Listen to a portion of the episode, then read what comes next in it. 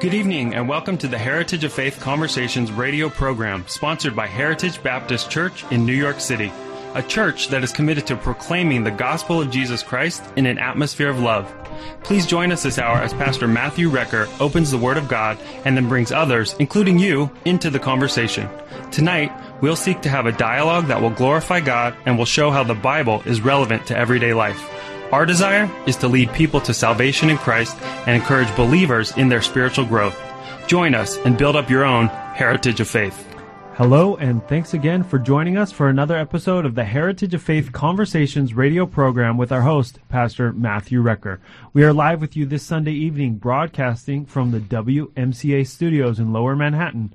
My name is Micah, and I'm the ministry assistant at Heritage. And tonight, if you want to be part of our conversation, as always, or if you'd like prayer, you can give us a call during our program at 929 333 3739. Pastor Matt, we just had Thanksgiving this past Thursday, and I love to ask this question What are you most thankful for this year? Well, Micah.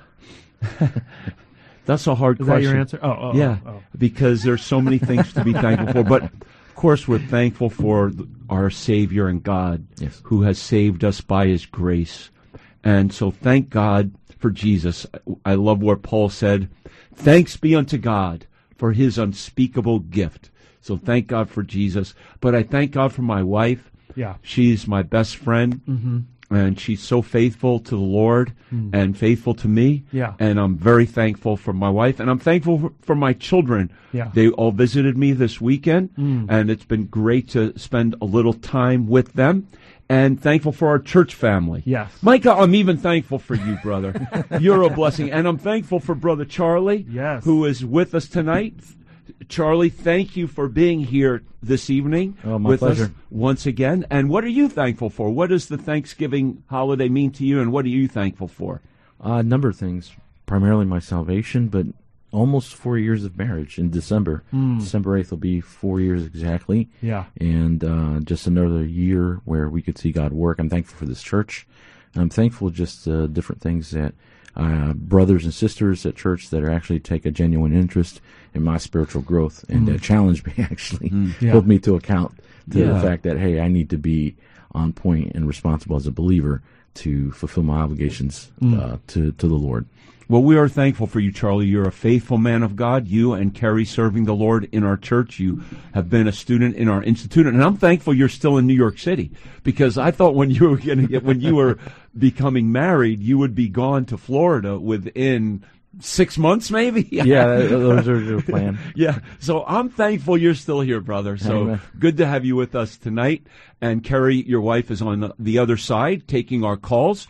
So if you have a prayer need tonight, if we could help you in any way, maybe you're just going through something very difficult, or maybe the holidays are a hard time for you. Maybe a loved one has just passed away and you've had to go through this holiday season without that loved one. Mm. That's always a very difficult thing Yeah. for someone. So if we mm-hmm. could pray with you and God's comfort in your life, call us now at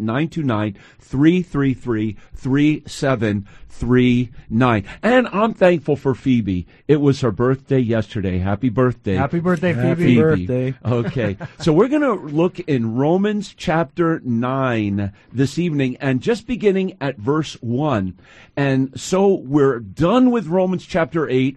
I said I was a bit sad about that, Micah. Yeah. Until I started studying Romans chapter 9. Then I'm excited Oh, that we could be in this chapter of God's Word. And this passage really expresses Paul's deep burden for Israel. Mm-hmm. And what a burden he has. Mm-hmm. So we're going to read Romans chapter 9, and I'll start us off at verse 1, and we'll go down to verse 5, and then I'll pray. Verse 1, Romans 9 I say the truth in Christ, I lie not, my conscience also bearing me witness in the Holy Ghost. That I have great heaviness and continual sorrow in my heart. For I could wish that myself were accursed from Christ for my brethren, my kinsmen according to the flesh, who are Israelites, to whom pertaineth the adoption, and the glory, and the covenants, and the giving of the law, and the service of God, and the promises, whose are the fathers, and of whom, as concerning the flesh, Christ came, who is over all, God blessed forever. Amen. Amen. So, Father, we thank you for your Son, the Lord Jesus Christ, who is God, and you are blessed forever, O Lord God. Lord Jesus, now help us as we look into this wonderful passage of Scripture. We want to properly and rightly divide your word so that others can be en- encouraged and built up in the faith. Lord, we pray for listeners this evening that you would encourage them, mm-hmm. that you would teach them, that you would use them mightily. Mm-hmm. Lord, as we look at Paul's great burden for souls, we pray that you would increase all of our vision and all of our burden for the lost in our city and how we pray, Lord, even as Paul was in great heaviness for the salvation of his people Israel, mm-hmm. we are in great heaviness for Israel mm-hmm. even this evening, but mm-hmm. also for just our own city and our own loved ones, Lord. So bring salvation, we pray, to many, even who hear this tonight in Jesus' name. Amen. Amen. So, in this passage of Scripture, Paul transitions from talking about how nothing can separate us from the love of God, which is in Jesus Christ. And there's such triumph in his voice, in his writing, as he says that. But now it's as if his triumph in his salvation turns to tears hmm. when he considers the lost consi- con- condition of national Israel. Hmm. These are the people of his own flesh and blood. Mm-hmm. And it's as if Paul's heart cries out with such passion for their salvation. So after triumphantly proclaiming that nothing can separate a child of God from Jesus' love, Paul now begins Romans 9 lamenting that many do not know this love, hmm. the love of Jesus Christ. How sad is that? Mm-hmm. That they do not know the love of Christ. And so Paul, I believe, even recalls his own lost condition when he writes about his kinsmen according to the flesh. And he realizes how someone can know so much and be so religious and be so invested in in Judaism and in religion mm-hmm. and yet be completely lost. So it's almost as if I see I could in a sense see the tears streaming down Paul's cheeks as he writes these verses and shares his burden mm-hmm. for Israel. So really this begins now in Romans 9 a very large lengthy section in the book of Romans, mm-hmm. right? From mm-hmm. Romans chapter 9 and 10 and 11 and it's mm-hmm. all about Israel. Israel. Israel. and so most people from what I have looked at and and how they kind of e- most easily summarize these chapters is that Romans 9 deals with the Lord's past dealing with Israel.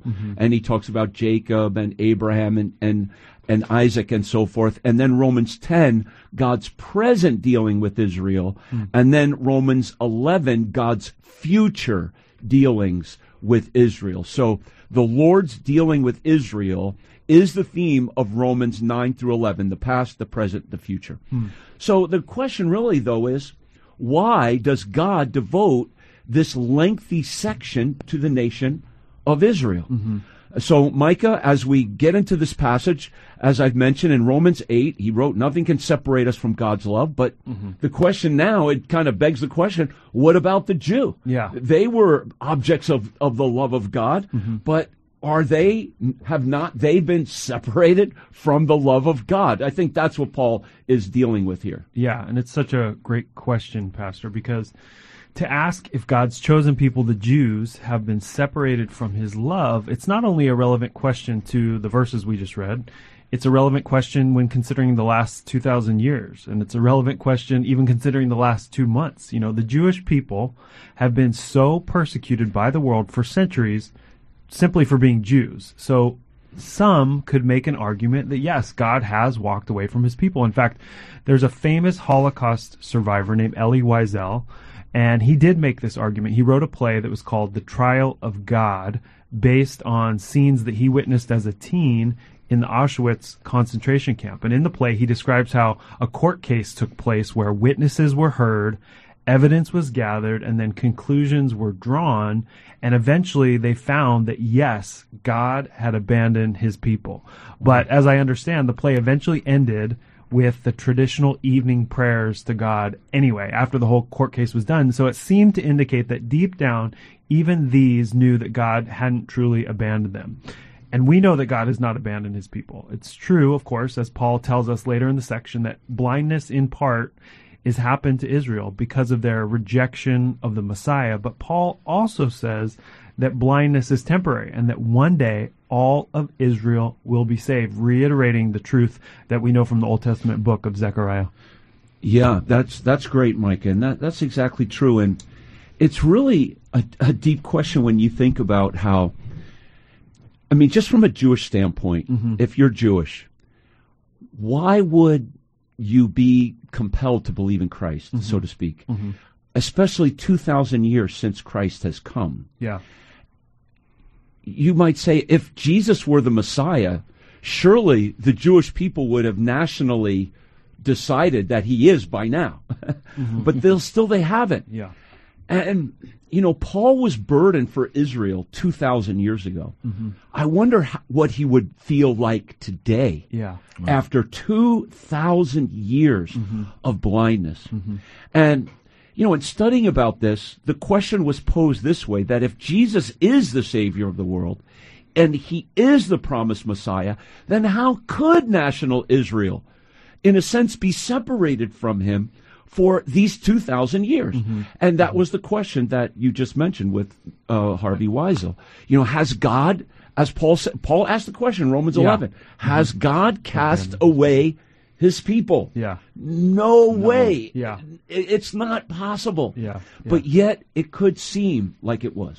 Yeah, and you know, I would just say that this question, um, you know, when I was sort of figuring out years ago, when I was figuring out the whole denominational thing, and I mentioned on this program before that, you know, I grew up in a Bible church in Colorado, but I didn't really know the difference between the denominations. And I was going to another denomination, and this question was actually the one that led me down a whole road to eventually end up at Heritage, which was, you know, how does the church feel about Israel? How how does the Bible speak about Israel? And once I started down that road, I realized actually that the implications are enormous. You know, whether you believe the church has replaced Israel or whether you believe that God still has a plan for his chosen people even though right now, you know, they're not as a nation believing in their Messiah Jesus Christ. And I would just say that this conversation that we're going to have and have over the next few weeks is really really important dro- doctrinally as well. Yes, Yeah. very much so. Jesus addressed a lot of this back in the Gospels uh, during right previous to his Passion Week, and that's when he was entering, and mm-hmm. he was lauded. But then he comes up onto the mountain and he cries over Jerusalem. Yeah. he says, "Oh Jerusalem, Jerusalem, mm-hmm. how oft would I have gathered thee as a hen gathereth her chicks?" Mm-hmm. But and then he says, "But ye would, Would not." not." And so the fact is, it's not that his love has diminished or that he's, re- you know, rejected them necessarily. It's that Right. he or that they, They rejected, rejected him. him. Yeah. And so it's you know, there's nothing else to turn to at that point. But he hasn't cast them aside, maybe temporarily, but not altogether. And uh, what's interesting too is that Paul, uh, regarding what you had asked, um, I believe he would when we look at Paul's pattern in the book of Acts, um, previous, it would say verse 17, or excuse me, chapter 17 in the beginning encapsulates perfectly what uh, his response would be. He would still be burdened. He'd be crying out. He'd be with heaviness, but it compelled him. Uh, it was an overwhelming compulsion that it says that as his manner was, he would go to the synagogues everywhere that he would have an opportunity to. And it said that he did two things in particular in his approach to Israel, and that was one, he first addressed this issue was that Christ must needs have suffered and died, hmm. and you know rose again. Mm-hmm. So that's they were not accounting for that. They expected Messiah to come mm-hmm. to deliver them physically from the Romans, but Yeah. they weren't accounting for the fact that even though it was prophesied hmm. from Isaiah, from Daniel, from other places that a Messiah would be cut off, hmm. Yeah. that Messiah must needs have suffered. Once he's already established that fact, he would then address the fact that this Jesus whom I preach unto you is that very Christ. Yeah. And so um, uh, we would do we would be wise to follow his pattern as well. Amen. Thank you, Charlie. That's wonderful. We have a Jewish man in our church, and he came up to me a couple of weeks ago after the service, and he said, "Why have the Jewish people not accepted Christ?" And you know that he's burdened as well for his own people, and so you know I answered him a few questions, but. I, I, with, with some verses, and and I think I was able to help him a little bit. But I think this passage also really provides a lot of help to that because as a Jewish person and a Jewish believer, I think that they get a lot of pressure from their family mm-hmm. that if you believe in Christ, mm-hmm. you're you're a traitor to Judaism. You're you're no longer Jewish even. Mm-hmm. And and I think that his question may have been coming kind of out of out of that sense where p- others were questioning him like how can you a Jewish person yeah. believe in Jesus Christ like that's traitorous. Mm. And so Paul was actually uh, accused of being a traitor yes. as well by the Jewish people of his day, and that he didn't even deserve to live. He, that Paul deserved to die. So the question, Charlie, is: Is a Jewish person a traitor if they believe that Jesus is their Messiah? No, not by any means. I understand the implications of that from just a natural man standpoint. They would say that, oh, because Jesus, according to a number of Jewish individuals, as far as Jewish sects or groups, was Roman born, or that he affiliated with the Catholic Church, uh, unfortunately, and that because of the abuses of the Catholic cult and others that named the name of Christ that were anti-Semitic, and they would say, "Well, how can you how can you stand for that?" Uh, look, even in um, most recent history, uh, the Holocaust that uh, not only was the Grand Mufti, the Grand Mufti went into Europe and advised Hitler with regard to how do we. Sorry, who went? You said. Oh, the Grand Mufti. He was a uh, Islamic leader mm-hmm. within. Oh, oh, the Grand Mufti. Mufti. Oh, yeah, okay, I'm sorry, I was mispronouncing okay. it. Yeah. yeah. okay. so he advised Hitler with regard to how do we solve the Jewish dilemma, quote mm-hmm. unquote, mm-hmm. and you know then they went about the pogroms and then the the whole Holocaust and eliminate, eliminating over six million uh, Jewish individuals from Europe, and um, that's what they view. Oh, Christ, if you're a Christian, and that's. Yeah. But the thing is, that's not. You're siding with people who have fought and tried to destroy Israel and kill Jews. That's who you're siding with in their mind, right? Yes. If you believe in Christ. Yes. Because of the, the Crusades and even Hitler being backed by the Roman Catholic Church and in that in the Holocaust of the Jewish people. So historically, and and I'm not just picking on Romanism, but they have been anti-Semitic, right? Yes, yeah, no, mm-hmm. it's very definitely, yeah. They they believe that uh, the church replaced uh, the Jews, that the Jews were quote unquote Christ killers mm-hmm. and other kind of slanders on things. The thing was, they're just as responsible for the death of Christ. Yeah, uh, he died for the whole world, and yeah. so it wasn't exclusive of the Jewish nation. But this is very interesting. In Acts chapter 15, which I'll just read very quickly, uh, a small portion, uh, verse 6 starting at, and that is, and the apostles and elders came together for to consider of this matter, and that is of the uh, the Gentiles being born again mm-hmm. and being included into the church, because mm-hmm. up to this point, uh, though the brethren that were in Jerusalem, the the church had been primarily Jewish.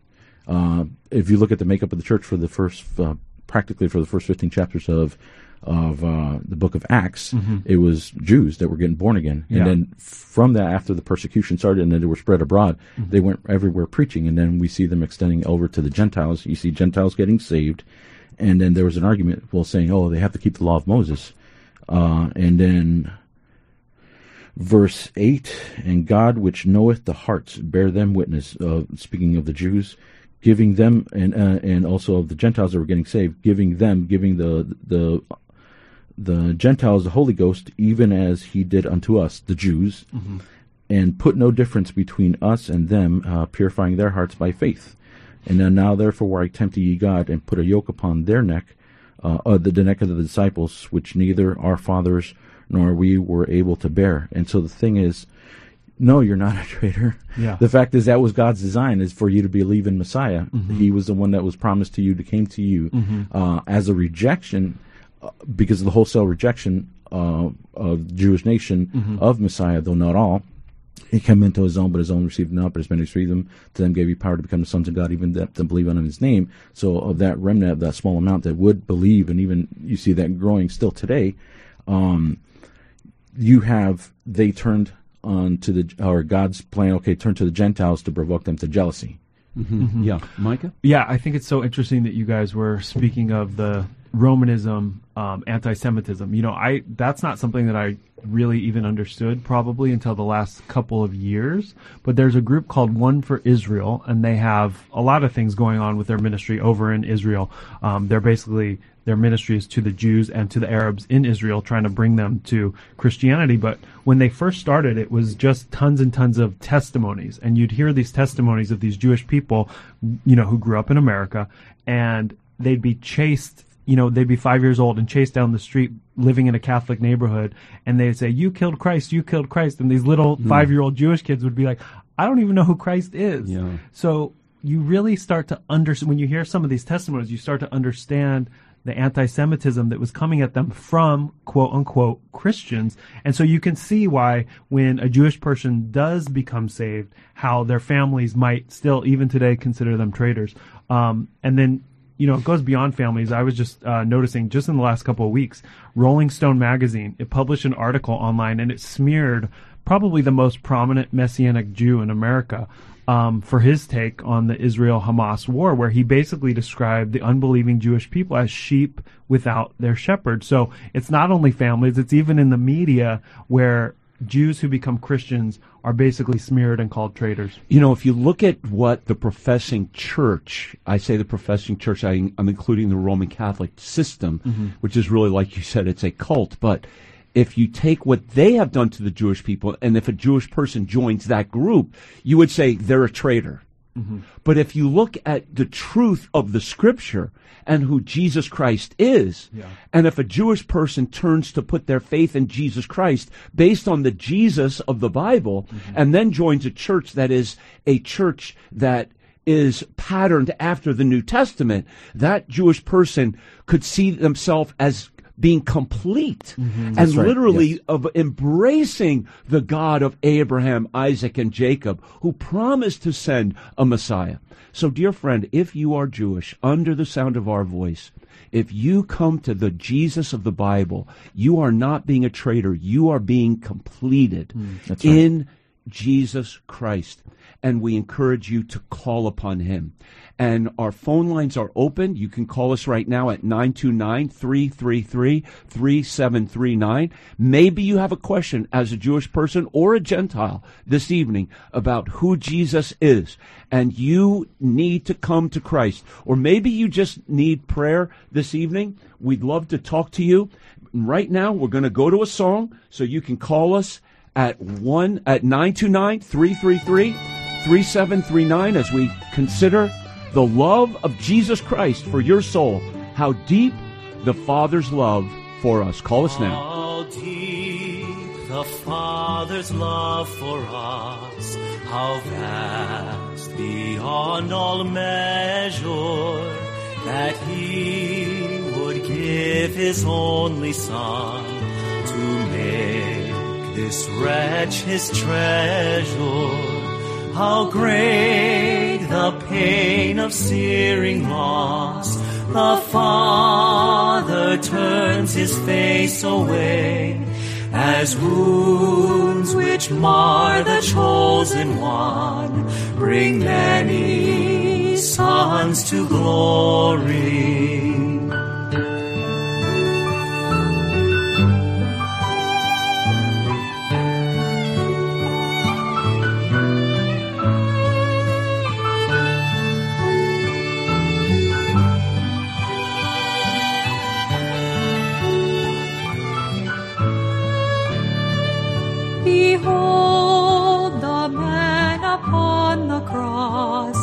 My sin upon his shoulders.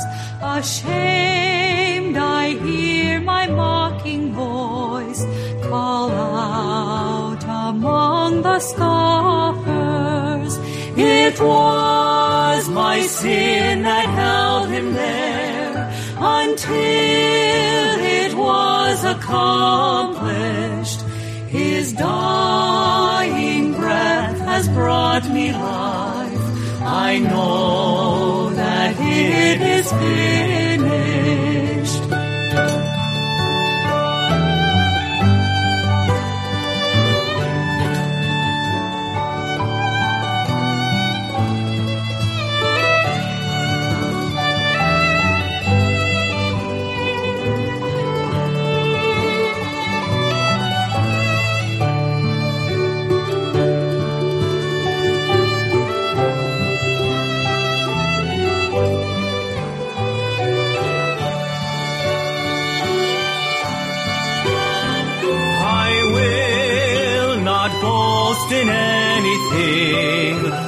Gift, no power, no wisdom, but I will boast in Jesus Christ, His death and resurrection. Why should I gain from His reward?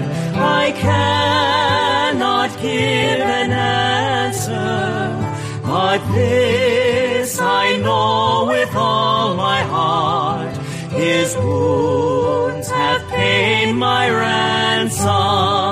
Why should I gain from His reward? I cannot give an answer, but this I know with all my heart. His wounds have paid my ransom. How deep His love is for us, dear friends. And we encourage you to come and believe on Jesus Christ because he loves you so much. And whether you're Jew or Gentile, whether you're Muslim or Hindu or Buddhist, there's one Savior in the world. His name is Jesus Christ, our Lord. And he will receive you. And you can call upon him. And, you know, we're talking about Jewish people, and there have been many Jewish people who have been saved individually, although Yeah. national Israel may still, as a nation, not have received him yet. Mm-hmm. Many, many, thousands and thousands of individual Jewish people have trusted Christ and have not been a traitor to him. So we see, and, and then when a Jewish person does become saved, they get a burden for their people, Israel, their people according to the flesh. Yes. And so we read of, of Paul's burden for Israel here, Micah, mm-hmm. and we see a number of things about it. In verse 1, the way I simply like to say it is Paul had a sincerely true burden for Israel. He said, I lie not. So let's talk further about how Paul expresses this true burden that he had for the people of Israel, especially in Romans 9, verse one mm-hmm. Well, yeah. So at the very beginning of this very important three chapter section, focused on God's covenant with the Jewish people, Paul appeals to two members of the Trinity to prove his sincerity. He says, I say the truth in Christ, I lie not, my conscience also bearing me witness in the Holy Ghost. And what Paul is doing here, at risk of blasphemy, is saying something like, As God is my witness, I am overwhelmingly burdened for my Jewish brothers and sisters. Now, we may ask, why couldn't Paul have just said what he meant without appealing to the Trinity as a witness? You know, why wouldn't his readers just have taken him at his word? And I think the answer is twofold. Um, you know, the first reason, as we just mentioned, was that Paul was considered a traitor by many of his fellow Jews.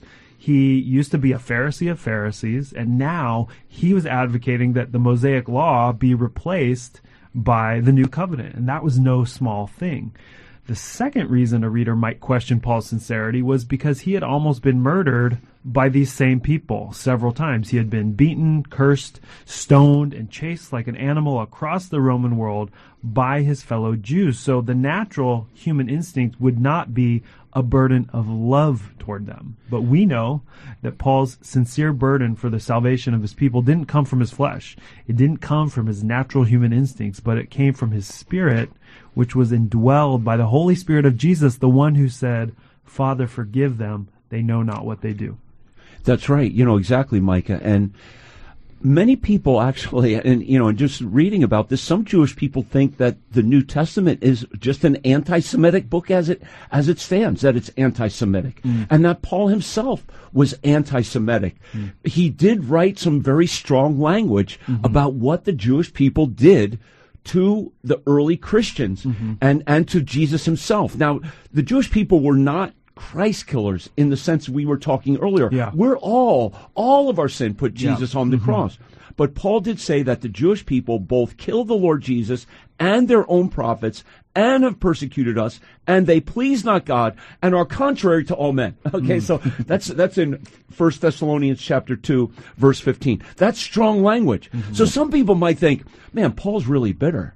At these Jewish people. He's just angry. He's got an axe to grind against them. So Paul's saying, I don't have any axe to grind. Mm-hmm. My conscience is clear. So he appeals to the conscience. He appeals to his position in Christ, Yeah. which is Romans 8, and he appeals to the witness of the Holy Spirit, Romans chapter 8 also. Mm. Those are the, the, so he puts it all together and say, I have a true burden for Israel that they're saved. Mm-hmm. I'm not bitter and angry at them. Yeah. Also, the fact he's going to address, and I won't jump into it right now because we're going to readdress it, but what he's about to say with regard to his burden is that it's incredibly mind blowing. That really, the fact is, well, again, I won't reveal what he's about to say, but he's well, going to okay. Well, Charlie, let's get into that. What is that? Okay, or did you want to? Let, let's let's talk about that next verse when we, we we can move from Paul's true burden to next his painful burden, and he expresses that in verse two, a, a true like real spiritual pain in his heart. So how does he express that pain? I think that's what you were driving at, right? Yes. Yeah. So why don't we just go right into that? says that I have great heaviness and continual sorrow in my heart. Now, this is pretty interesting because you would think we're called to be joyful in all things. We're called to rejoice in the Lord. And again, I say rejoice. Paul would write to the uh, people in Philippian, uh, the the church of Philippi, and then we see that that's a thing that uh, that the Christian life is uh, joy in the Holy Ghost. But he says here that he has a continual burden and a continual heaviness and sorrow in his heart. And I think that's a legitimate, genuine response to seeing the condition of his people and to seeing the condition, I would imagine, even a large amount of his family and friends whom he used to co-labor with, that uh, Yeah. he was responsible for upbringing, training, and seeing that their blindness, their willful disobedience, their willful rejection of true hope and light uh, for eternal life, and th- there is no other response for that. You know, he's brokenhearted. Jesus wept. Yeah, and I would just say, um, you know, I tried to sort of put myself in Paul's shoes here, and you know, I still remember being a little kid and understanding the eternity in hell for sort of the first time, and I just hmm. remember being super grieved by it, almost to the point of being overwhelmed. And it wasn't because I had a fear of my own destiny at the time. It was because I was frightened and grieved for others who would end up there. And over time, you know, I think the the shock of eternal hellfire can wear off for people to a large degree, to the point where some people even make fun of it or stupidly say that they think hell will be some kind of party. But the most honest response for a Christian to the knowledge of the lost should be like Paul's response, a great heaviness and continual sorrow of heart. So it should be the motivation for us as Christians, just like it was for Paul, to fulfill that great commission. Yes. Yeah, absolutely.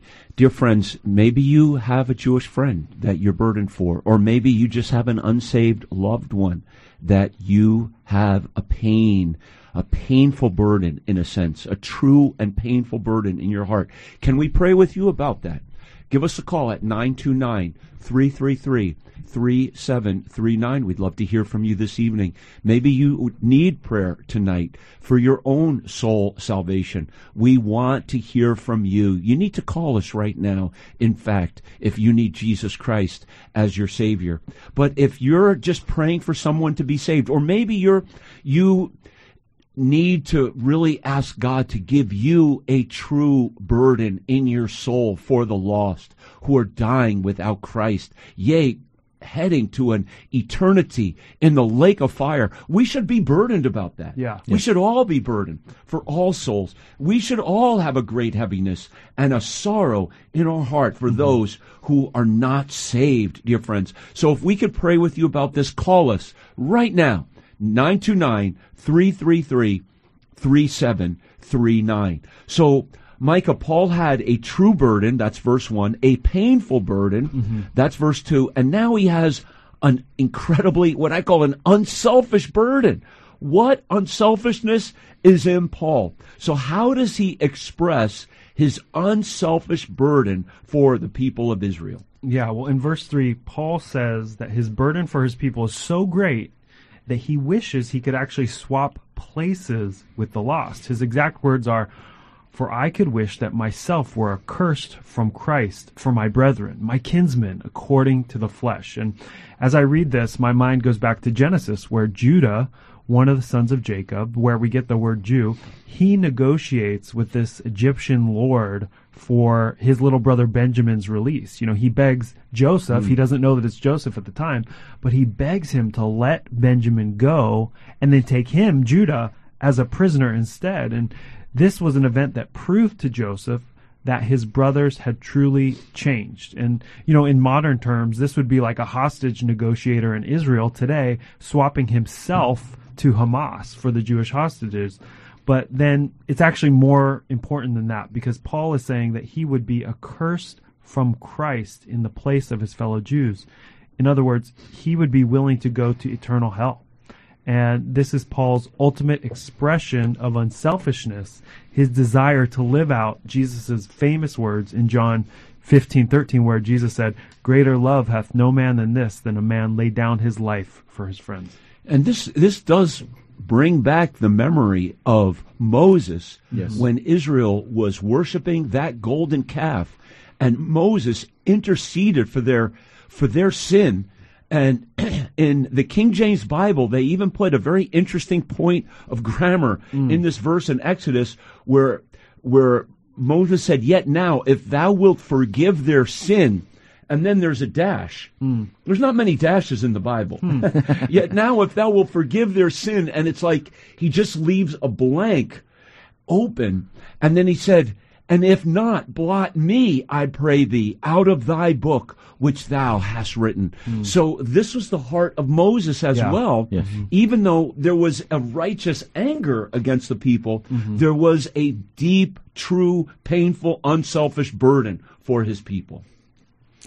This is a supernatural thing. I'll be honest with you. Yeah. I could not relate. The closest I can ever see, just from a human perspective, and just being honest with you, as far as me personally, Yeah. is that I'd be willing to lay down my life for my wife. I'd be leaving. I've prayed this prior to ever meeting my wife, but for uh, before my um, father and before my mom got saved, that Lord, if, if it takes even me losing my physical life, um, for them to get saved and for my family to get saved, then okay, so be it. And it took a while for me to get to that point. Yeah. But the fact is, I couldn't imagine willing to give up my salvation, mm-hmm. eternity mm-hmm. in heaven, so that I would spend eternity in hell mm-hmm. for them.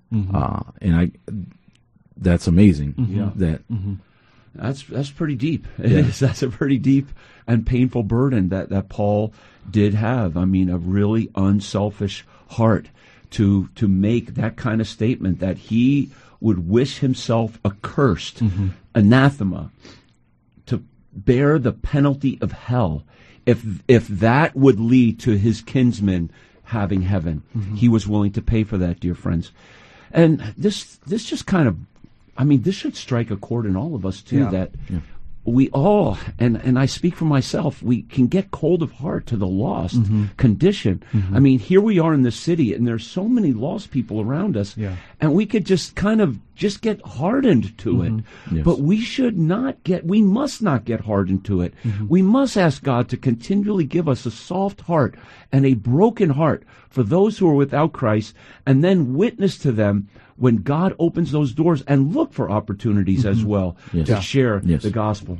Yeah, and I would just say, you know, we're talking specifically about religious Jews for the most part tonight, but we should keep in mind that uh, many, many Jews are very secular. You know, we we live in a city and work in a city where um, probably most of us work with secular Jews. You know, I did. My uh, career was in magazines, and both of my editors in chief um, at the magazines I worked for, one for two years and another one for four years, they were both Jewish, and neither one of them were religious. So we should keep in mind too that you know just like anybody walking down the street who's not necessarily any kind of religion, that could be a Jewish person too. So we have to be burdened for those people as well. That's yeah. right. Yeah, absolutely. Okay, so dear friends, we're saying that Paul had a deep burden for Israel. His burden was a true burden, a painful one, an unselfish burden, but it was number four now, a reasonable burden. Because then he goes into a list of seven or even eight different privileges that national Israel had.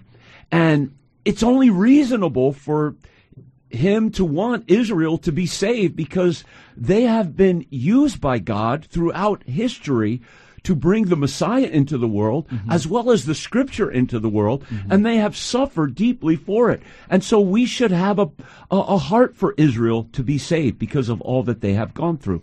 So let's talk about some of these privileges. And Charlie, if you could talk on the first couple, uh, where Paul says in Romans chapter 9 now in verse 4 that the Israelites to whom pertaineth the adoption and the glory. So the privileges of adoption and glory. Let's talk about that.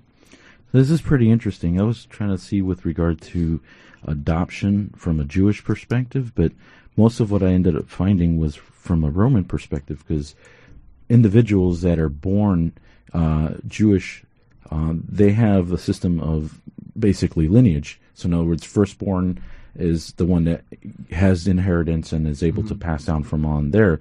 Uh, but with regard to the Roman perspective, it's even if you are natural born, in other words, you're uh, the mother and excuse me, the father and the mother through whom you were born, uh, you're not necessarily taken in as their natural born individual. Uh, you don't receive those privileges until you're actually adopted in. And at that point, you have uh, the inheritance. You have all these number of different blessings that you would normally find through the natural born uh, in the Jewish uh, Jewish world.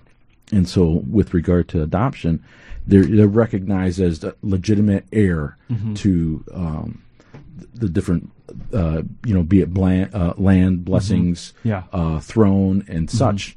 Uh, and that again, that's from a Roman perspective, but they are now because of their uh, position um, as as as Jews that uh, they they have that, as well as it's the glory, the glory meaning God's glory. That is, who else but the Jewish nation could say? I mean, obviously, I know we God loves the world, but Yeah. He worked specifically and He isolated Himself to work through Abraham's seed, uh, through Isaac's seed, to Yeah. Jacob's seed.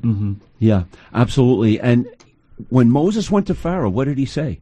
God told Moses, Thus shalt thou say unto Pharaoh, Exodus chapter 4, verse 22, Israel is my son, even my firstborn. Mm. And it's and so God takes and declares ownership over those people, doesn't mm-hmm. he? He Yes. says, They are mine. That is my son. Mm. No, I have a son, I have two sons. They're my sons. Yeah. They're nobody else's sons in the world. I have those two young men now. Yeah. They're men. But they're Yeah. my sons. So a father takes ownership in that sense over his children. Yeah, I, I, there's just so many uh, references uh, in Hosea and Ezekiel where God really describes the nation of Israel as His child. Um, you know, I think of Hosea out of out of Egypt. You know, I called my Yeah. son, and I think I mentioned on this program a couple weeks ago in Ezekiel where God says, "It's like you were like a baby abandoned in a field, and I picked you up and I made you into Yeah. a queen." So God really, really speaks to Israel as if it is this child as you as you said with all with all the inheritance with all the glory with all the gifts that a child would have Yeah. Yeah. And not only son, but glory. Did you want to comment on that? Yeah. Or, or more on the son, whatever you want to say. No, I was going to say with regard to glory is that who else uh, has literal creator of the universe working on their behalf, leading them through the wilderness, feeding them. Yeah. Now they would have not lasted forty years, obviously, if it hadn't been for God. But the fact Right. is, they originally weren't intended to be there for forty years. That wasn't God's intent. But the, their disobedience, they. But even in spite of the fact of the disobedience, look, even even today, the fact that we are, have. Uh, you know, physical Israel, and we have Jewish people on the planet that we normally think of the Holocaust of you know World War II Yeah. as being the only time, but that's not the first time in their history that they've had attempts to literally wipe them off the face of the earth. Mm-hmm. And the fact that they're still preserved today uh, speaks to the fact that there is a God Yeah. Mm-hmm. in heaven that has a plan for them, that mm-hmm. loves them, that wants to use them, that wants to save them. And wh- what more glory is that? Yeah, yeah, absolutely. I mean, every Jewish person, in the sense, is a miracle of God. Mm-hmm. Yes. Because Isaac was born through Abraham and Sarah when they were. It was impossible for them to have a child. Mm-hmm. And so Isaac, of course, had Jacob, and Jacob's name was changed to Israel. Mm-hmm. So if there's no Isaac, there's no Jacob. If there's no Jacob, there's no Israel. Yeah. And Isaac is only here because of the, a promise of God. Mm-hmm. He's a child of promise. He's here by a miracle. And every Israelite is here by a miracle. But aren't we all? yeah That's right. aren't, aren't we all? Okay, Micah, so what are some of the other privileges that God has given to Israel, he says the privileges of the covenants Mm-hmm. and the giving of the law. Yeah, well, this list in chapter 4, it's just so powerful because each one of these privileges given to the Jewish people contains amazing richness. You know, the word covenant, it can be defined as an oath bound relationship between two or more parties. And God made several of these legally binding oath bound agreements with Israel. Um, two of the major covenants were unconditional, meaning God would fulfill his end of the bargain independent of anything that Israel did. Um, Yeah. You know, and the, one of them was the Abrahamic covenant, where God unconditionally promised Abraham that his descendants would become a great nation, they would bless the whole earth, and they would have a great land of their own. And later, there was the Davidic covenant, where God promised David that a king from his family line would forever sit on the throne of Israel. And another one of the privileges that you mentioned was the giving of the law. And this is the reference of, you know, the most pivotal time of Israel's Old Testament history when God gave Israel through Moses on Mount Sinai his commands for worship and his commands for morality. So you have these two things. They're so rich. So much could be said, but that's just sort of a preview. Yeah, and, and if I could just add this in also, I mean, here we are, we're Gentiles, mm-hmm. and we're believers in Jesus Christ. We take the Lord's Supper Yeah. in our church, mm-hmm. which is us saying we have entered into the new covenant, mm-hmm. which is the blood of Jesus Christ shed for the forgiveness of our sins. And we believe in the the new co- we're under the the new covenant. We're not under the old covenant or the Mosaic law. Yeah. But you know who the new covenant was primarily made for? Jewish people. Mm. In Jeremiah chapter 31, God says in verse 31, Behold, the days come, saith the Lord, I will make a new covenant with the house of Israel and with the house of Judah. And then he goes on, not according to the covenant that was the Mosaic covenant, but a new covenant. Mm. And the point is this, what I'm making is, is the new covenant was first made with Israel, mm-hmm. and God has let us Gentiles to partake of it. Mm-hmm. And we haven't even seen the fullness of the new covenant, mm. which we will see during the millennium. Mm-hmm. That's what the millennium was is actually going to bring about mm. the completion and the fulfillment of the new covenant. Mm. Amen. So- Amen. That's the new covenant. Yeah. Well, I well, I was just going to say You're it gonna goes say back to something that. else? It goes back to that doctrine. Oh, the giving of the law. Well, go, well, it goes back to that doctrine. What you believe about national Israel actually is it informs what you believe about the millennium because there are churches who believe that we're sort of in the millennium now. And you would say, no, no, no, we're, we're, we're waiting to see the fullness of it. If this is the fullness of the millennium, it doesn't look like Isaiah described. It doesn't look like it's described in the Old Testament. It is to come. It's in the And, future. and the reason we believe in a literal earthly millennial kingdom is because of these unconditional covenants Yeah. that God made with Abraham. It was actual, actual literal land. And with David, it was an actual literal king. Mm-hmm. And so there has to be a real king who's going to rule over a real land. And that real king is Jesus. Mm. And, right. and the reason that that Satan still hates Israel is because he's trying to thwart God's plan of that Yeah. king coming and setting up his kingdom on earth. Yeah. But he won't be able to. He won't be able to, dear friends. That's why, you know, another thing that's amazing about this, and when we think about Israel, is is the, these are unconditional covenants. Yeah. Okay, so mm-hmm. God made these unconditional promises. Well, that's not fair. Somebody might say, well, what what if they sin? He's still gonna he's still gonna do what he said. Yeah. You know why? Because the promises went beyond Israel. Mm-hmm. The promises go to us, mm-hmm. and so God was gonna unconditionally fulfill His promises He made to Abraham and David because of all the nations of Yeah. the world who need the salvation Yeah. that He was going to bring through His Son Jesus mm, Christ. That's right. Amen. Okay, so Charlie, let's talk next about the promises and the fathers. Romans chapter nine, it says, "Whose are the the the giving of the law, the service of God, the promises? Whose are the fathers?" Now, with regard to the promises, promises are very similar to the covenants. It's in other words, God saying, "I will do this, I will do that." Yeah. Uh, and so, who else has had? We see throughout bits and pieces as far as God speaking and dealing with Gentiles, and throughout, but He isolated Himself specifically through work through Abraham's seed, and who else has had that uh, on on the planet once once he he once he started on his plan. Yeah. no, nobody has. And the fact is, also we're told here as far as the the fathers. Uh, so so just so uh, re- reiterate, it's Abraham, Isaac, Jacob, and their lineage, lineage of promise, and not necessarily of, um, well, the uh, the Yeah. Muslims and uh, Islamic followers would say that Ishmael is the one Yeah. that's to whom Yeah, we're so- supposed to bow and we're in the inheritance. Yeah, so all. when he says the fathers here, he's primarily speaking of the patriarchs. Yes. And it's through that lineage that, because it says, as of whom, as concerning the flesh, Christ came. And so we could say, most specifically, it would be Abraham and Isaac and Jacob, that lineage and Judah and so forth. But we can also say, in a broader sense, it could relate to the prophets who kept the children of God in line spiritually mm-hmm. so that again the Lord could come come into the world. Yeah. Yeah.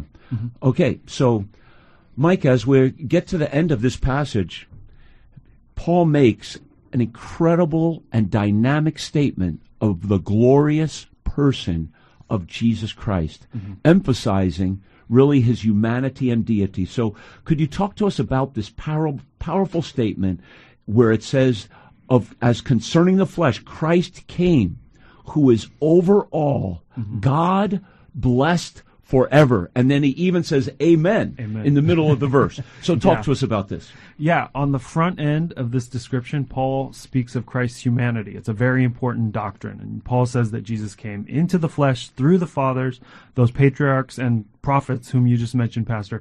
And this reiterates uh, John 1 14, which says, And the Word, Jesus, was made flesh and dwelt among us, and we beheld his glory as of the only begotten of the Father, full of grace and truth. And it also reiterates Paul's words that he said in Philippians 2 7, where he described that Jesus took upon him the form of a servant and was made in the likeness of men. So Jesus is 100% human, and that was the fulfillment of the Abrahamic covenant. Covenant again, you know, through Abraham's seed, plural, the Jewish people.